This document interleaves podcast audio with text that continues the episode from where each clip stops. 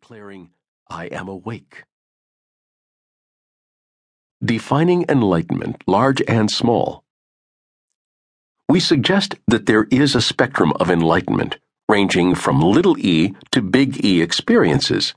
But what exactly is enlightenment?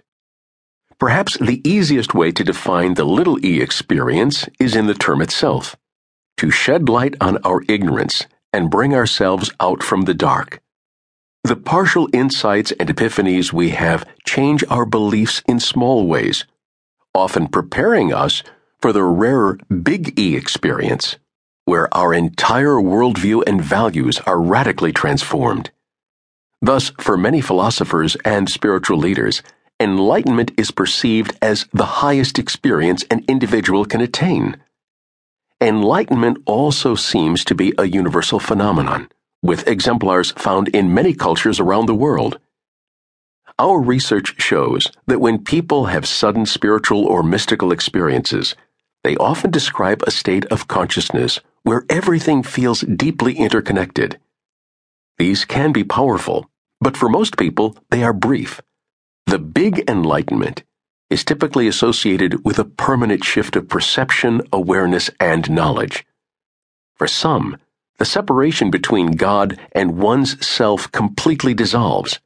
For others, they feel a sense of absolute oneness with life, nature, or the universe. And for nearly everyone, the experience often feels more real than anything else in the world. Truth has been discovered, God has been touched, and insight has been gained.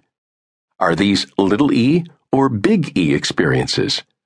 From a scientific perspective, we cannot say because it is the individual's subjective assessment or the opinion of others that dictate what size of enlightenment has taken place.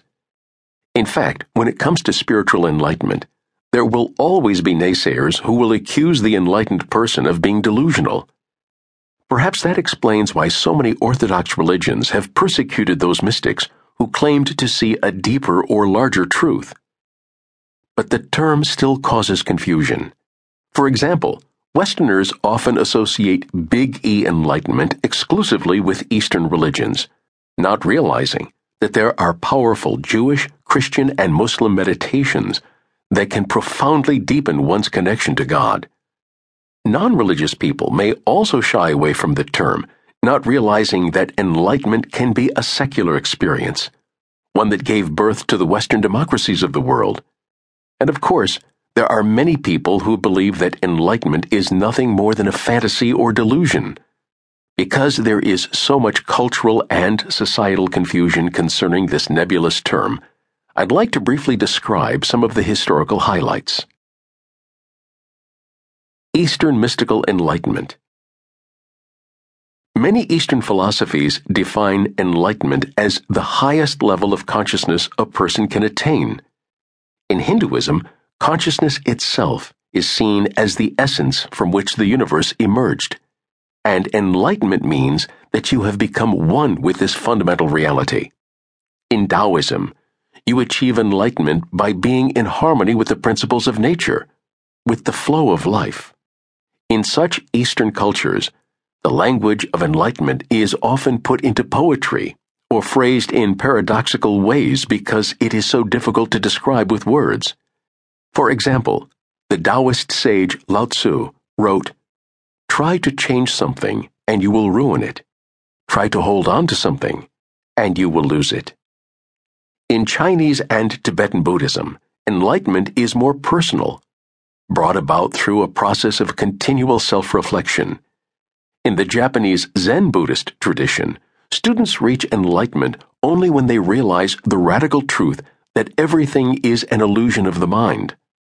Such an understanding is often accomplished by focusing on Zen koans, paradoxical stories or statements, which are used to interrupt the student's normal way of thinking. A person, for example, might be confronted by questions like these What is the sound of one hand clapping? Or what is your original face? Any logical answer could bring a blow from the master's stick. Over the centuries, many of the Eastern Enlightenment philosophies became watered down and turned into folk religions filled with deity worship and tribal beliefs.